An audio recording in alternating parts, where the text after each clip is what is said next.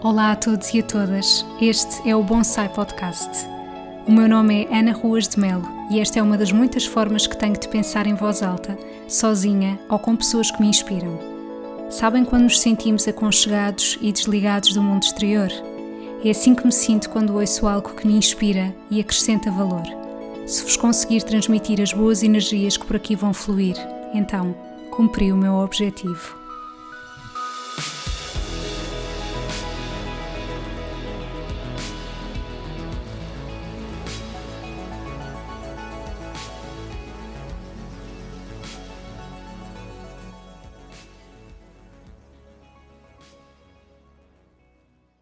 Bem-vindos a mais um episódio do Bonsai Podcast e eu estou muito feliz porque eu volto a trazer aqui uma convidada. Há muito tempo que tenho vindo só a gravar eu e o microfone, mas já estava a sentir realmente necessidade de voltar a trazer aqui alguém e vocês já sabem, para eu trazer alguém tem que ser uma pessoa que realmente me inspire. Eu conheci a Inês muito recentemente, ela tem um projeto mesmo bonito, que tem a ver com viajar sozinha e então ela vem-nos falar sobre o que é isto de viajar a solo, de que forma é que isto pode ser feito. Para todas as pessoas que gostem destes temas ou que até adorassem fazer uma viagem sozinhas, mas tenham medo, este episódio é para vocês e eu tenho a certeza que vão gostar muito. E fiquem desde já com a nossa conversa. Olá Inês, estou muito feliz por estarmos aqui as duas a conversar. Muito obrigada por teres aceitado o convite. E antes de mais, para quem não te conhece, gostava que te apresentasse um bocadinho. Eu sei que é sempre uma pergunta difícil, não é? Quem é que eu sou? Porque somos muitas coisas, mas que falasses um bocadinho sobre ti para as pessoas te conhecerem melhor. Olá Ana, olha, é um prazer também estar aqui no teu podcast e trazer aqui um bocadinho da minha energia. Isto é muito bom quando colaboramos e trazemos sinergias e damos a conhecer os projetos umas das outras e, portanto, muito obrigada pelo convite e fico muito, muito feliz de poder estar aqui. Bem, quem é que eu sou?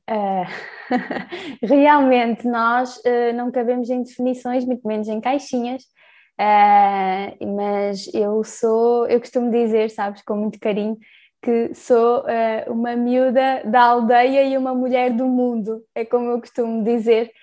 Eu cresci numa aldeia, tenho 25 anos, portanto há 25 anos atrás eu nasci numa aldeia pequenina cá em Portugal e desde muito cedo tive sempre esta paixão pelo mundo, ver o que há lá fora. Felizmente cresci numa família em que as viagens também fizeram parte da minha educação. Os meus pais sempre tiveram isso muito presente. Durante a minha adolescência eu vivi em África, portanto por necessidade, não é? O meu pai tinha projetos lá e eu acabei por ir para lá também com a minha família e portanto isso foi assim a grande, apesar de eu já ter saído de Portugal antes, essa foi a primeira grande experiência fora e que moldou o meu caráter de tal forma e foi ali uma fase em que na adolescência, foi no início da adolescência, estava ali a desenvolver características muito importantes da personalidade e moldou imenso a minha forma de estar. E a partir daí, olha, eu sinto que foi uma abertura tão grande que depois nunca mais parei. Entretanto, quando voltámos para Portugal, voltámos à rotina normal, de uma família normal em Portugal. E à medida que o tempo foi passando, eu assim que fiz 18 anos, comecei logo a preparar a minha primeira viagem sozinha.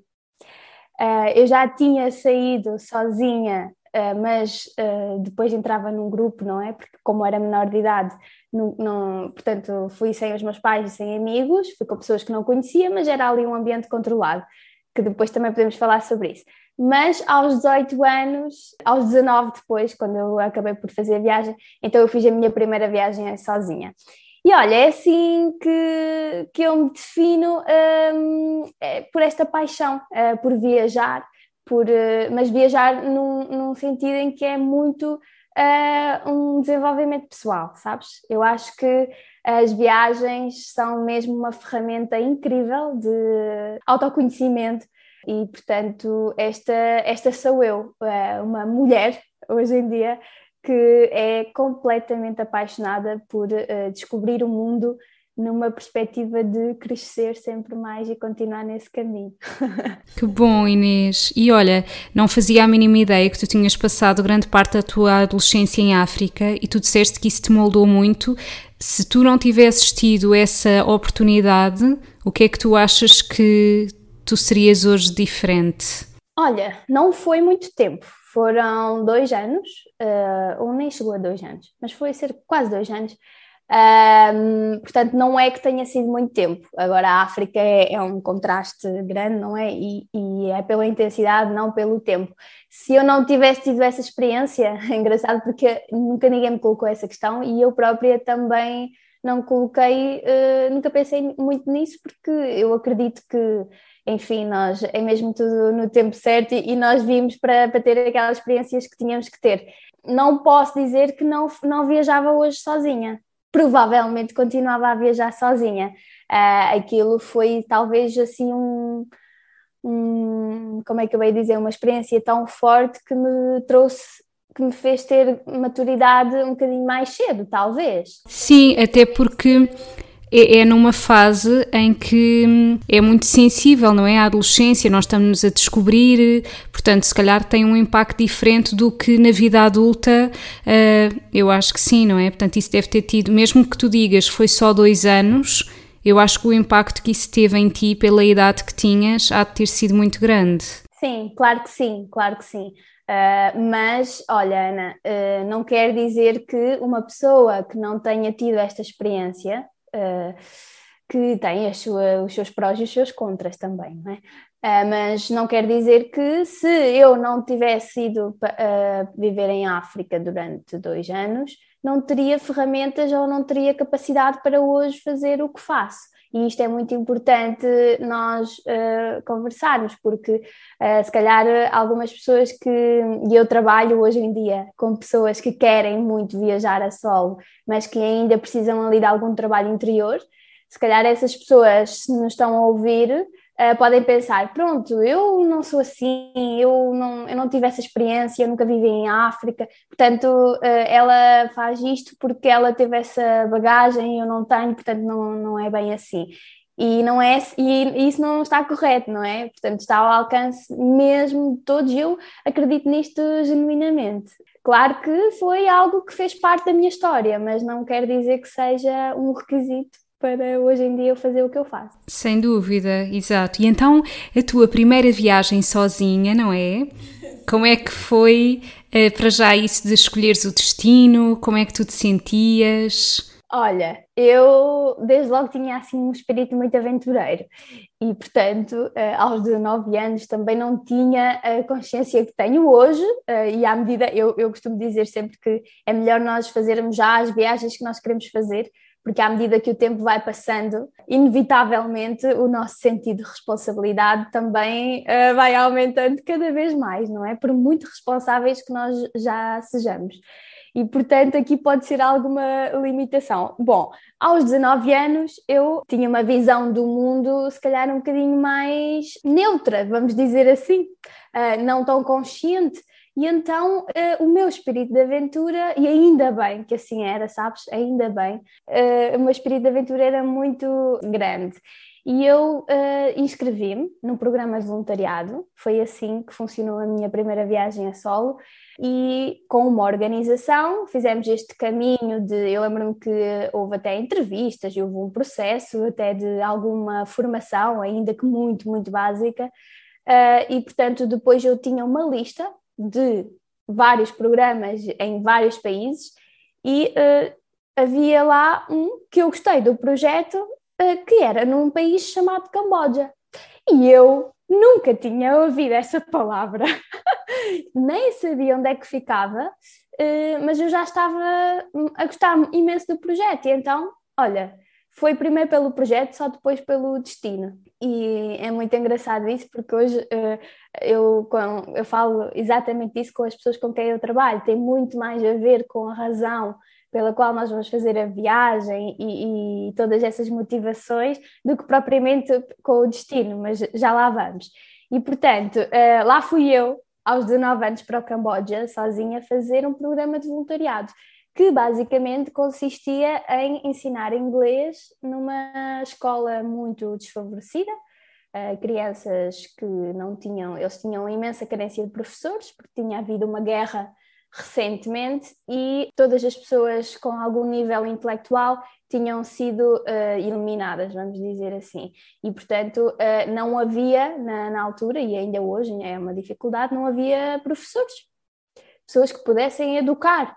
E olha a dimensão disto, não é? Quando não há educadores para uma sociedade, é realmente muito forte e muito pesado. E então lá fui eu, com 19 anos, ensinar inglês a estas crianças. E foi essa a minha primeira viagem sozinha.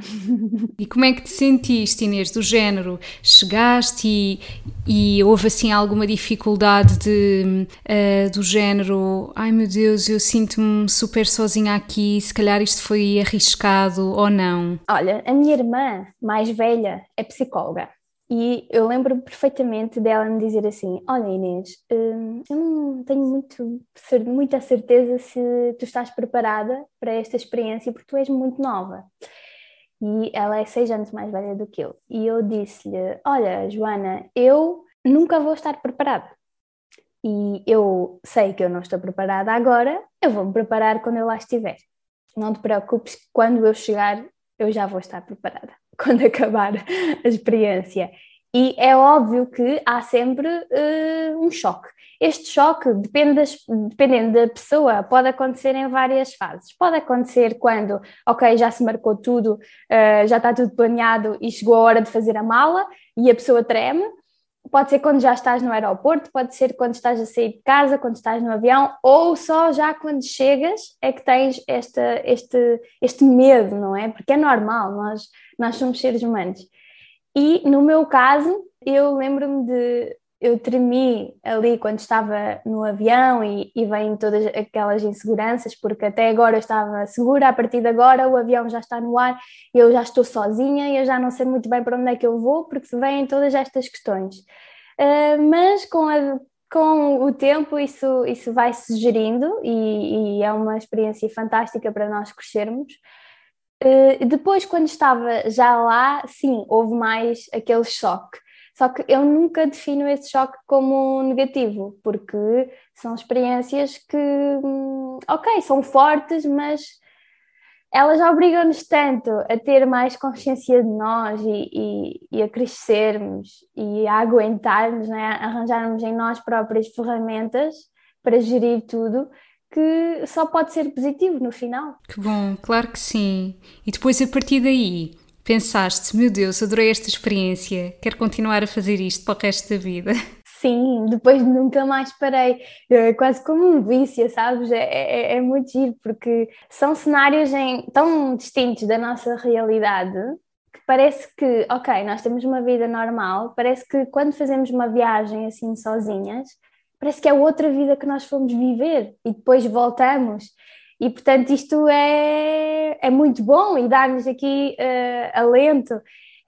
Eu vejo assim, são quase como cada viagem é um livro que eu escrevi que está ali guardado na história da minha vida, é um capítulo novo e enriquece tanto o meu percurso que sim, não há maneira de eu agora deixar de o fazer, porque realmente passou a ser uma paixão muito grande, porque me faz sentir tão viva e às vezes eu dou por mim, na minha vida normal, passa um dia, passam 2, passa uma semana, passaram meses e não aconteceu assim nada demais. O tempo passa muito e afinal, e depois quando fazemos uma viagem, pode ser só um fim de semana, pode ser só uma semana ou um mês, mas vale por tanto tempo, é uma intensidade tão forte porque estamos completamente fora da nossa normalidade, vá.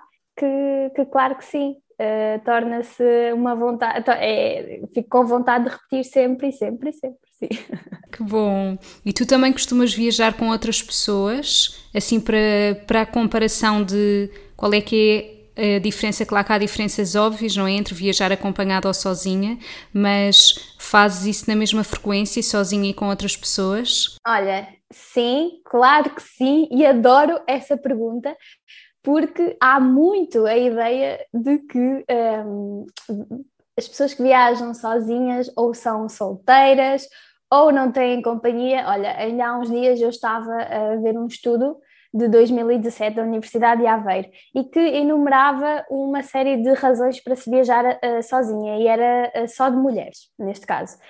E a última das razões, e eram mais de 10, a última das razões era não tenho companhia para viajar. Portanto, esta é a última razão.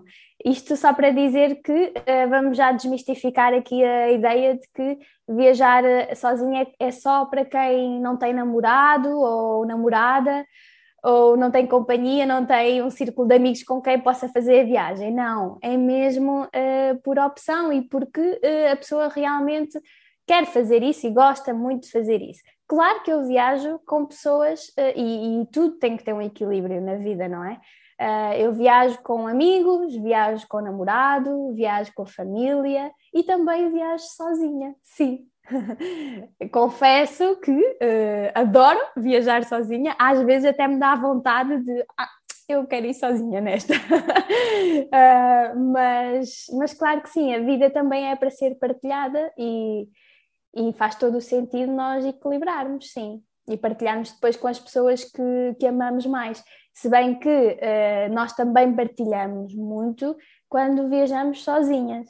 Porque viajar sozinha não é estar sozinha, não é? Depois depende muito do tipo de viagem que fazemos e fazemos tantos amigos, conhecemos tantas pessoas. Eu tenho amigos para a vida que eu conheci em viagem. Hoje em dia eu até criei um grupo numa das viagens na Austrália que nos conhecemos, juntámos ali 4 pessoas e já fizemos 3 viagens, os 4, porque somos todos da Europa. E já nos encontramos para viajar e visitar lugares novos várias vezes. Portanto, sim, claro que sim. Viagens a solo e com companhia. Sabes, eu nunca viajei sozinha, mas há algumas coisas que eu gosto mesmo de fazer sozinha. Imagina, houve uma vez que havia um clube de leitura de uma pessoa que eu conhecia e que era assim, as pessoas reuniam-se sem se conhecerem umas às outras para falarem sobre livros que tinham lido. E havia muitas pessoas que às vezes perguntavam, Ana, mas... tu queres ir sozinha? Não tens vergonha? Não, eu faço mesmo questão de ir sozinha porque nesse tipo de experiências ou em workshops às vezes que eu gosto de ir de cozinha ou etc, o facto de eu ir sozinha eu tenho a certeza que isso me vai permitir estar muito mais disponível para conhecer outras pessoas, enquanto que se eu for com uma amiga... E significa que eu vou estar mais só eu e ela, depois de disserem assim, agora podem se juntar em grupos, eu vou ficar no grupo dela, portanto, também não quero isso, não é? Portanto, eu acho que, claro que mal comparado, mas o facto de nós fazermos uma coisa sozinhos faz com que nos dê mesmo a oportunidade de estarmos ali disponíveis para conhecer outras pessoas. E também a outra parte muito boa que é assim, não estou a gostar disto, eu não devo nada a ninguém, vou-me embora, quero-me ir embora mais cedo, vou, quero ir com mais antecedência, sem que ninguém ache que eu estou a ir com antecedência a mais, vou, ninguém tem nada a ver com isso. Portanto, eu acho que isso é super libertador. Claro que depois a outra parte de podermos partilhar também é muito boa, não é? Mas é isso que tu dizes, o facto de tu ir sozinha não significa que estejas sozinha. Há com certeza outras partilhas, há muito mais disponibilidade para outro tipo de coisas e há tempo para tudo. E acho que foi muito importante isso que tu disseste de tu tens namorado e viajas sozinha, que isto é uma coisa que para muitas pessoas pode ser do género, mas como é que é possível? Tipo, o namorado não leva a mal ser posto de parte, que são perguntas que podem não é, existir na cabeça das pessoas, mas de facto nós termos a capacidade de respeitar o tempo do outro é fundamental, porque no teu caso isto é sobre viagens, mas no caso de outras pessoas pode ser sobre eu ter tempo para mim, mesmo que eu esteja numa relação, não é? Eu ter a capacidade de, olha, agora vou ali, nem que seja noutra divisão da casa, vou ali um bocadinho, preciso de estar sozinho, sem que isso seja visto como... esta pessoa está chateada comigo, ou o que é que eu fiz de mal? Isso é muito importante e é um equilíbrio super difícil, não é? Sim, sim, e que exige trabalho. Mas deixa-me ir só um bocadinho atrás para pegar ali numa coisinha que tu disseste. Disseste que era mal comparado. Não é. não é mal comparado, é, na verdade é exatamente isso, só que, portanto, exatamente isso de o facto de ir a um workshop ou um evento sozinha. É, pode-se comparar sim, e as viagens a solo simplesmente levam isso a um nível maior. É isso, basicamente. Quando nós estamos numa viagem a solo, a dinâmica é mais ou menos a mesma, só que, ok, estamos mais longe da nossa zona de conforto e durante mais tempo. Portanto, é ali numa escala mais alargada, mas a dinâmica é a mesma. É, tu ires sozinha, fazeres as tuas coisas, teres mais liberdade para até te expressares, não é? Porque, querendo ou não, nós limitamos-nos e somos influenciados, às vezes positivamente, outras vezes um bocadinho mais negativamente, pelo mundo que nos rodeia, o nosso círculo de amigos, a nossa família. Isso vai sempre ditar, de alguma forma, ainda que inconscientemente, o nosso comportamento, as nossas atitudes, até o que nós sentimos, o que pensamos. E quando levamos isso para uma viagem a solo, aí não há essas limitações, não há esse tipo de influências e nós damos por nós a sentir coisas novas, a perceber, espera lá, eu nunca me tinha visto a reagir assim a esta situação. E então acabamos por ter uma maior consciência de nós e isso é encantador. Agora, passando então para a segunda parte, que tu estavas a falar do relacionamento, é muito curioso porque há 2 dias eu dei uma aula no meu curso online com uma convidada, uma coach de relacionamentos, que nos veio falar exatamente sobre isso, viajar a solo estando numa relação. E é realmente interessante como as dinâmicas podem impactar tanto as relações. Se calhar podíamos começar a ver uma viagem a solo como algo que vai trazer coisas muito boas à relação. Vai trazer admiração por parte da outra pessoa, porque, espera, esta minha namorada, ela afinal, vejo aqui força, vejo aqui mais coragem, vejo aqui alguma liberdade, independência, e sabes que nós admiramos no outro aquilo que nós temos em nós. Quando potencia uma das partes, vai impactar a outra também. E isto, uma relação é isto, não é? É, na verdade, duas pessoas conviverem e trazerem coisas boas uma à outra. E a relação, uma viagem a solo numa relação, pode e deve ser visto como algo que venha trazer impacto positivo. Porque quando eu estou bem, quanto melhor eu estiver comigo mesma, melhor eu vou estar na relação. A dependência emocional é algo que está muito presente na nossa sociedade. Eu própria já passei por isso, sabes, Ana? É muito engraçado. E então eu falo com conhecimento de causa. A dependência emocional tem ali um saborzinho bom enquanto as coisas estão controladas, não é? Ok, vá, fica aqui pertinho de mim, assim estamos confortáveis, mas basta uma peça de dominó sair do lugar que a coisa treme. E, portanto, as viagens a solo, na minha perspectiva, e eu estou mesmo convicta disto, fortifica muito uma relação. Sim, eu acho que se calhar há pessoas que... Porque eu também já tive uma experiência semelhante num relacionamento que eu tive e acho que há pessoas que se podem sentir de parte na vida da outra por alguém sentir assim, esta pessoa vai viajar sozinha e não quer que eu vá com ela, mas eu acho que dependendo da forma como estas coisas são comunicadas, isso faz toda a diferença, porque realmente a pessoa pode se sentir de parte se, imagina que tu agora dizias ao teu namorado, olha, é assim, eu marquei uma viagem para a semana, durante um mês eu vou estar a viajar por não sei onde, e claro que isso, isto é o meu ponto de vista, não cai muito bem numa relação, não é? Porque assim, é suposto haver partilha, é suposto eu saber que esta pessoa tinha um interesse em fazer esta viagem. Outra coisa completamente diferente é as pessoas falarem sobre isso abertamente, eu saber que isso é algo do interesse da pessoa com quem eu estou, dar-lhe espaço para que isso aconteça e eu própria se calhar também me preparar para isso, porque às vezes também é um pouco mais difícil para quem fica do que para quem vai, no sentido em que quem fica está a passar pela mesma rotina e não tem aquela pessoa ali ao lado que sempre esteve. Mas tudo depende da forma como nós comunicamos isso, não é? Eu acho que às vezes as pessoas se sentem ou magoadas, isto quer seja namorado ou namorada ou grupo de amigos, porque sentem que ou não fazem falta ou que não fazem parte daquilo, e não tem que ser necessariamente preto no branco, pode ser simplesmente eu gosto de ti, gosto imenso da tua companhia, mas eu também gostava de fazer isto sozinha. E são coisas completamente diferentes, não é? Claro que sim. Tudo depende da forma como nós trazemos esse assunto para a relação, e a comunicação é fundamental aqui, claro que sim. Mas repara que quando há essa insegurança, em primeiro lugar nós temos logo que, aceitar essa insegurança do outro lado, percebê-la e tentar ver de onde é que ela vem. Porque se a pessoa diz que se sente insegura, nós não vamos descartar essa emoção, esse sentimento. Nós vamos, se ela está a sentir assim, tem algum fundamento, então vamos ver de onde é que isso vem. Agora, repara que quando há estas questões, nada tem a ver com a viagem a solo, nada tem a ver com o facto de o outro ir viajar. Tem a ver, sim, com a dinâmica da relação, com questões emocionais de cada pessoa, que depois trazem para a relação.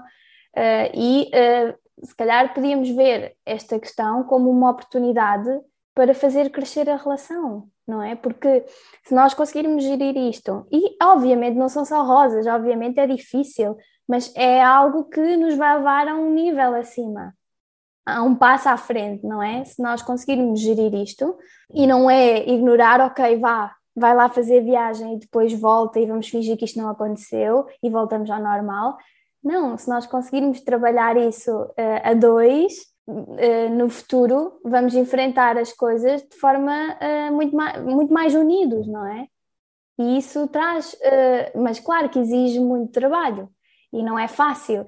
E hoje em dia já se começa a trabalhar mais do que no passado, mas ainda assim há muito trabalho para se fazer dentro das relações, e isto é um mundo sem fim. Quando começamos a ver, eu mal me conheço, ou melhor, eu nunca me conheço a mim, como é que eu vou conhecer o outro também, não é? Mas é crescer juntos, porque se nós estamos com uma pessoa, então vamos partilhar com ela as nossas forças e as nossas fraquezas. Se o outro ir viajar a solo me traz alguma insegurança, em primeiro lugar eu tenho que ver que isso vem de mim. Não é porque o outro vai viajar a solo. Exatamente, sim. E depois lá está, tem mesmo muito a ver com a forma como nós comunicamos, porque há muitas pessoas que depois são capazes de dizer porque quando tu vais fazer isto não sei quê, tu fazes isto, e se nós comunicarmos no sentido de eu sinto isto, isto e aquele outro, quando te vejo a fazer isto, é completamente diferente, não é? É isso que tu dizes, eu estou a pôr em mim, eu realmente sinto alguma coisa quando aquela pessoa me diz que quer viajar sozinha. Então o problema não é esta pessoa querer viajar sozinha, é o que é que isso me faz sentir, e isso vem de mim. E, portanto, isso é uma coisa que tem que ser conversada, claro. E acho que uma coisa importante que é, eu, por exemplo, sou uma pessoa, eu já fiz as pazes com isso, que é, eu inspiro-me imenso ver pessoas do género super minimalistas, de mochila às costas e que vão para aqui e para aquele outro, e eu pensava assim, eu gostava imenso de ser esta pessoa, mas não consigo. Eu já fiz as pazes com isso, porque percebi assim, eu não tenho que ser se eu não quero, não é? Ou seja, eu adoro viajar, mas não é esse o meu tipo de viagem.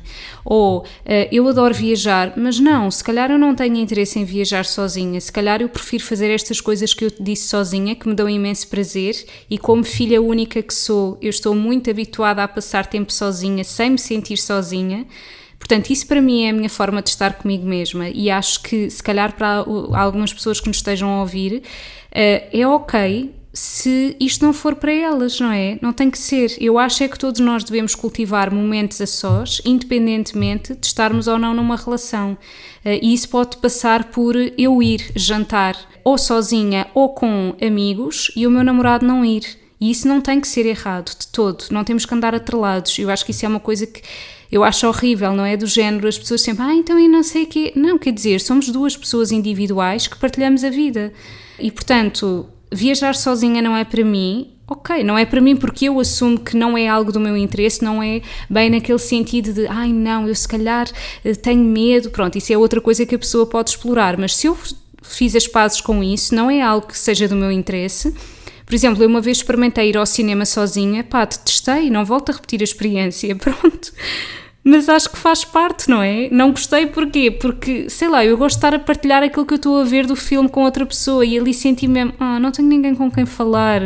Mas há outros momentos em que eu gosto de estar sozinha, portanto, desde que a pessoa tenha esse equilíbrio é o mais importante, não é? Claro que sim, claro que sim. Nós não temos que fazer nada só porque alguém diz que é bom e que é positivo. Nós somos seres altamente complexos, portanto, mas também é importante perceber que para cada fase da vida determinadas experiências e pode não fazer sentido para mim agora e se calhar vai fazer mais tarde, não é? Desde que nós mantenhamos a mentalidade aberta e vamos podendo expandir à medida que vamos avançando. Ok, se calhar até já fez sentido para mim antes e agora já não faz e está tudo bem, não tem que fazer, pode não fazer sentido nunca e é ok, não é? Agora também é importante perceber que, mais uma vez, nós não nos definimos por rótulos nem caixinhas, nós não temos essas limitações. Felizmente podemos ser aquilo tudo que nós quisermos. Mas as viagens, eu posso considerá-las que elas têm algumas categorias. E, portanto, se calhar eu estou focada num tipo de viagem. Falavas do minimalismo. Viajar sozinha não é só aquela ideia de mochila às costas, aventura e vamos embora. Não! Há vários tipos de viagens, como também há diferentes fases da vida, e se calhar eu posso fazer uma viagem sozinha de um fim de semana, aqui em Portugal, com uma mala de 30 quilos e vou para o spa, com tudo aquilo que eu gosto da minha zona de conforto e eu levo comigo, e está tudo bem, e não deixa de ser uma viagem a solo que me vai fazer ter uma outra conexão comigo. Porque uma coisa também, e eu percebo o que tu dizes, claro que sim, mas quando nós estamos em casa, sozinhas, quando nós passamos tempo sozinhas e muito tempo sozinhas, isso é bom também, e quando vamos jantar sozinhas ou o que for, é um tempo em que nós estamos sozinhas e é positivo, mas nós temos sempre no nosso inconsciente a informação de que, ok, eu agora estou sozinha, mas não deixa de ser uma certa zona de conforto, porque um clique nós ligamos a alguém, nós vamos ter com alguém, nós chamamos amigos, não é? E portanto eu sou tão fascinada pelas viagens a solo que por isto mesmo, porque nos tira tanto da nossa zona de conforto em que nos obriga de certa forma a não ter a quem ligar, de alguém mais familiar. Podemos, enfim, partilhar depois com outras pessoas que vamos conhecendo pelo caminho e sabes que nós atraímos as pessoas que são como nós, portanto, eventualmente nós vamos conhecer pessoas com quem nos identificamos. Mas o facto de nós não termos aquela chamada SOS, aquela presença, aquela ok, eu gosto muito bem sozinha, mas a partir do momento em que eu já não estou a gostar, então eu já vou ligar a alguém, já vou estar com alguém. Nas viagens a solo isso não é tão possível e por isso também tem alguma magia, porque nos obriga a ir um bocadinho mais para dentro e a fazer aquela extra mile. Agora, claro que sim, ninguém tem que viajar a solo se não se identificar com isso. É como eu te digo, podes não te identificar hoje, se calhar amanhã pode fazer sentido e está tudo bem, ou não, e também está tudo bem. Exato. Sim, mas foi super importante isso que tu disseste, porque lá está, as pessoas arranjam muitas fugas quando são confrontadas com elas próprias, não é? E eu, como nutricionista, sei que há muitas pessoas que, ainda no outro dia numa consulta, alguém me dizia, eu ao fim de semana parece que estou sempre com fome à tarde. E eu perguntei, já pensou porque é que isso acontece ao fim de semana? Não, porque não está ocupada com o trabalho. Ou seja, a partir do momento em que eu não tenho essa ocupação, não é?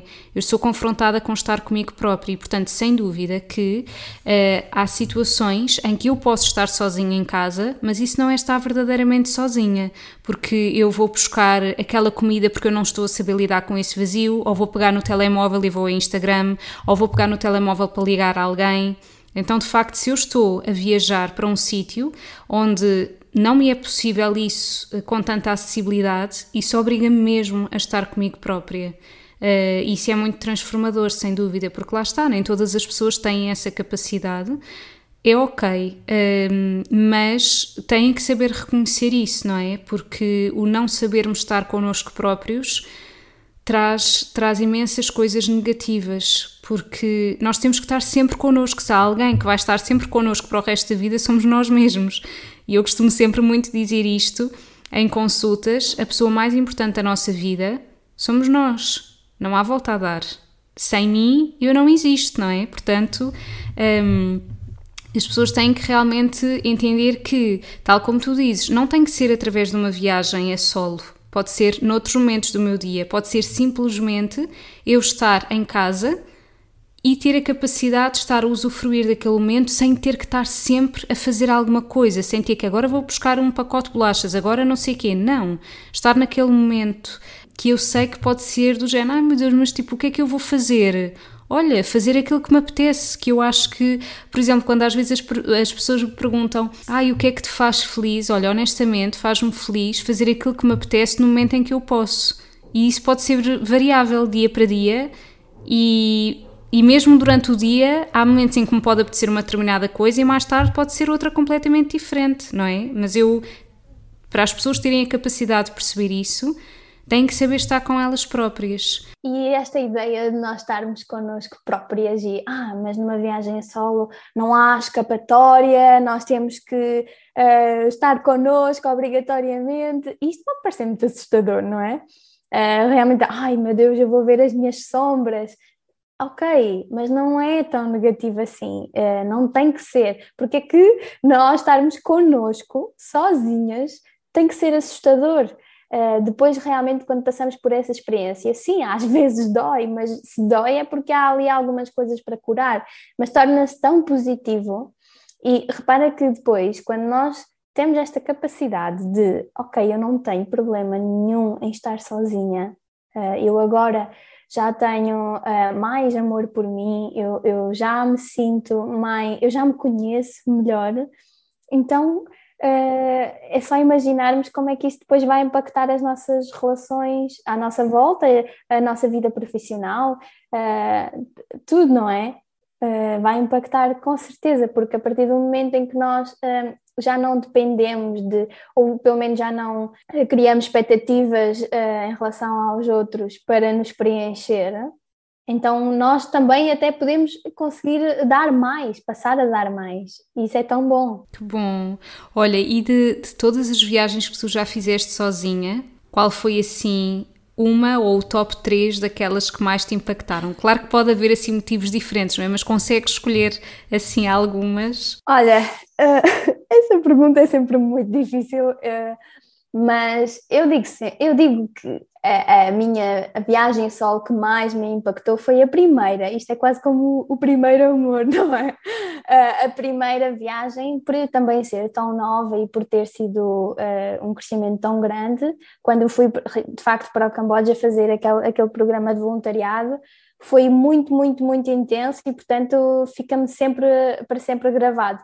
E foi uma das minhas das experiências que mais me fez expandir. Depois tenho outras, tenho países que são os meus queridinhos para sempre. O Brasil foi muito recentemente, mas foi uma viagem que veio num momento em que eu procurava espiritualidade, talvez até quase como pela primeira vez. Eu sempre fui assim muito conectada, mas não sabia. E quando eu fui para o Brasil, eu inconscientemente, eu não sabia o que é que eu ia à procura, mas eu ia à procura de alguma coisa invisível, eu sabia isso. E o Brasil, que é um país altamente espiritual, trouxe-me tantas respostas, tantas ferramentas, eu conheci tantas terapias, pessoas, formas de estar, que me trouxe muito à minha espiritualidade, e isso marcou-me muito. Foi muito, muito, muito giro.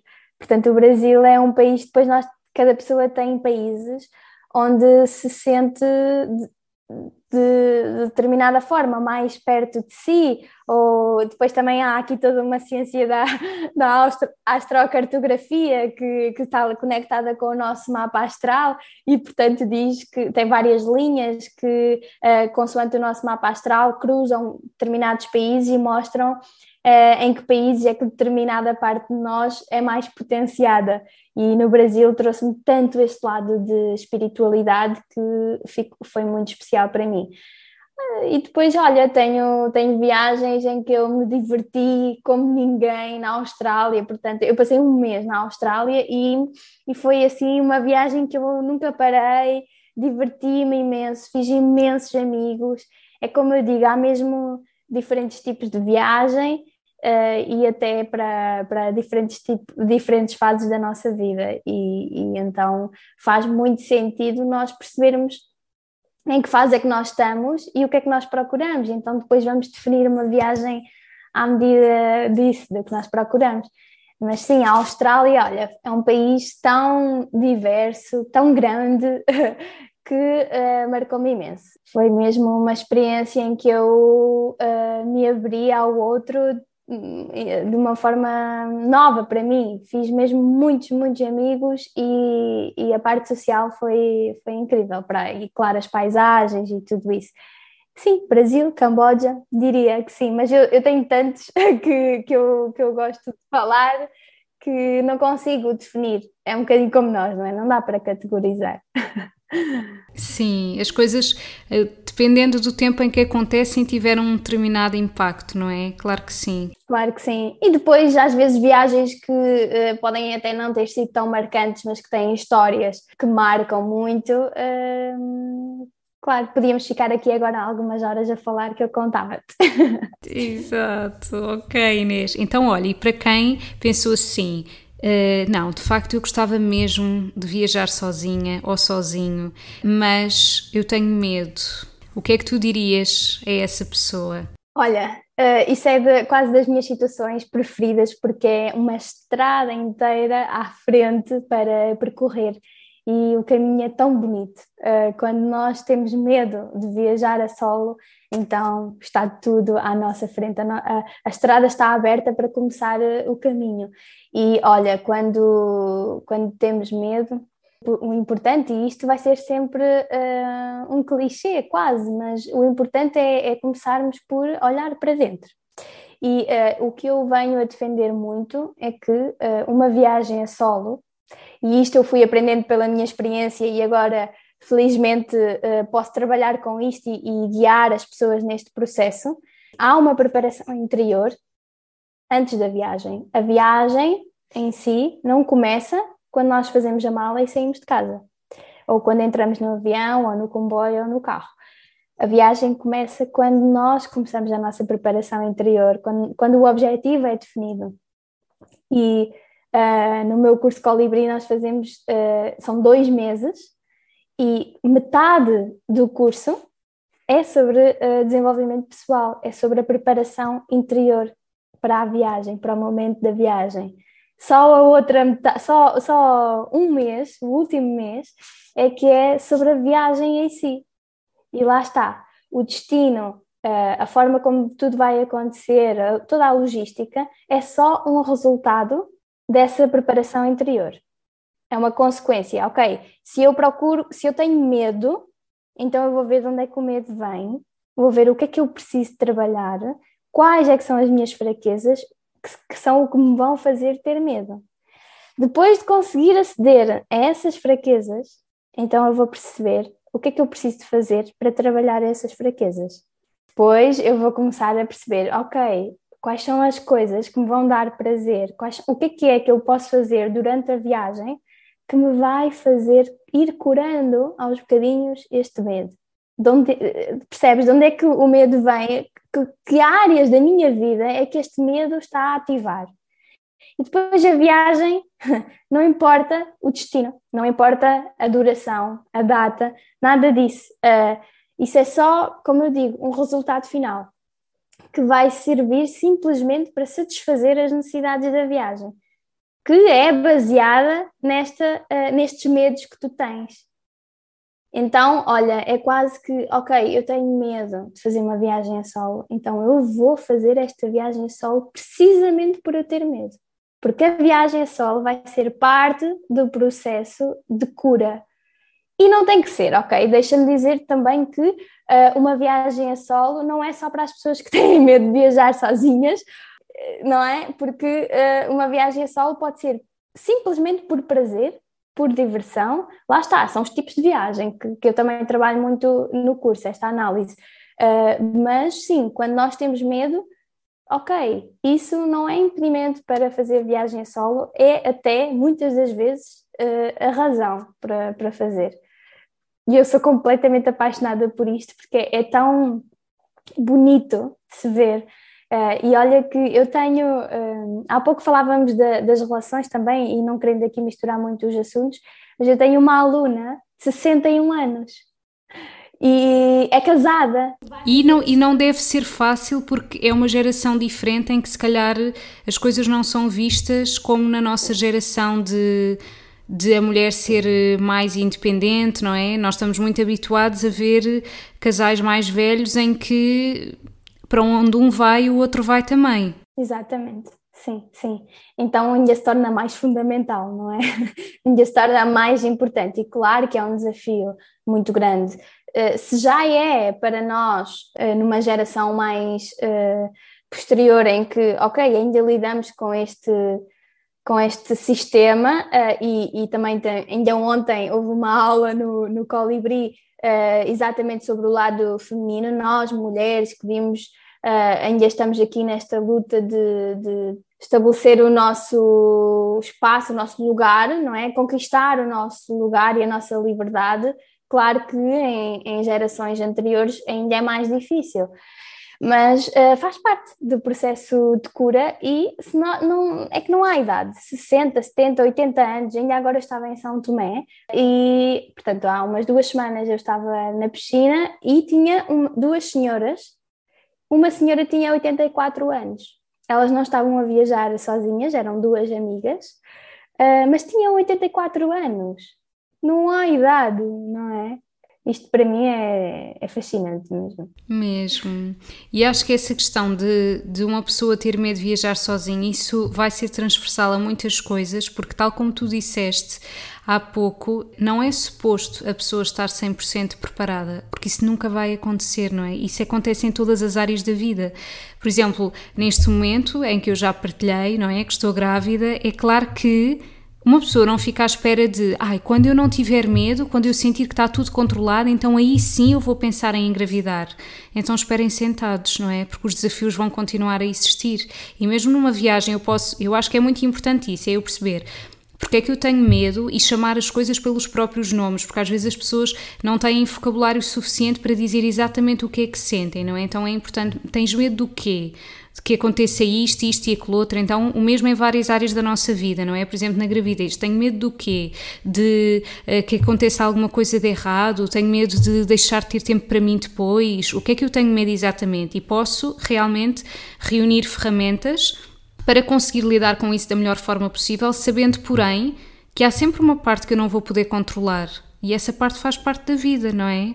E se eu sentir que ok, perante essas situações, mesmo assim eu quero ir em frente, então é esse o momento de bora. Não é porque nós temos tudo controlado, porque isso é completamente utópico. Em nada na nossa vida temos tudo controlado, não é? E ainda bem, porque também saber como tudo iria correr perdia a graça toda. Portanto, é assim, acho que é importante acolhermos esses medos, percebermos de onde é que eles vêm, pedir ajuda. E acho que é cada vez mais fundamental esse lado de ter um apoio psicológico, que quando nós sentimos realmente que há coisas que estão a limitar a nossa vida ou não, simplesmente termos alguém com quem possamos falar, que não é um amigo, tem que ser algo mais do que isso, sem dúvida. E depois, pronto, nós sentirmos mais apoiadas, porque de facto às vezes as pessoas até têm vergonha de verbalizar algumas coisas com medo que seja ridículo, não é? Sei lá, tenho medo de, imagine, tenho medo de ir para um sítio e depois tipo, não saber falar bem inglês e depois não percebem o que é que eu digo. isso não tem que ser estúpido, isso pode ser perfeitamente válido, não é? E alguém validar isto e a pessoa sentir, ok, realmente não é assim tão descabida a forma como eu me estou a sentir, claro. E eu acho que é daí que depois a pessoa também vai tendo confiança para poder sair da zona de conforto, que tal como tu disseste, pode ser pôr a mala às costas e ir para o Camboja, mas pode ser pegar num trolley e ir para Sintra passar um fim de semana sozinha, não tem a ver com a distância, tem a ver com eu ter a capacidade para superar uma coisa que para mim é importante, mesmo sabendo que eu não posso ter tudo controlado. Claro, claro que sim. E é muito importante o que tu disseste, o medo, ele nunca vai deixar de existir. Toda esta preparação interior não é para eliminar o medo. Ele vai estar lá, ele é importante, ele até nos protege de algumas situações. Portanto, nós não vamos sem medo. Até hoje, eu não vou para uma viagem sozinha sem medo. Eu vou com medo, sempre. Sempre, sempre, sempre. Eu sou um ser humano, todos nós. E, portanto, esta preparação interior não é para eliminar o medo, mas sim aprender a gerir essas emoções e aprender a colocar ali um travão no medo e pensar assim, ok, tu estás aqui, mas tu não me vais impedir. Então, eu vou contigo, eu até te levo comigo para tu me ajudares depois de eu não entrar em situações de perigo durante a viagem. E isto é incrível, quando nós percebemos que nós não temos que esperar não ter medo para ir, então tudo ganha muito mais sentido, não é? Nós até passamos a usar o medo a nosso favor e a aprender a comunicar com ele, e isso vai nos fazer tornar pessoas muito mais fortes e capazes. Portanto, claro que sim, o medo não é suposto ele não existir, ele vai existir sempre, sempre, sempre. Eu sinto medo quando eu vou viajar a solo. E repara que quando eu vejo que eu consigo fazer coisas mesmo com medo, então que venha ao mundo. Não há nada que eu não consiga fazer, porque tudo aquilo que me vai assustar, eu já sei que eu consigo. Não é? É aprender a gerir. E realmente a questão das viagens a solo é simplesmente porque leva isto a uma escala superior, não é? Leva aqui a fasquia. Mas uma vez superado faz-nos ganhar uma nova percepção sobre as nossas próprias forças e às vezes até descobri-las, claro que sim. E deixa-me dizer também uma coisa em relação ao medo de não conseguir comunicar, não é?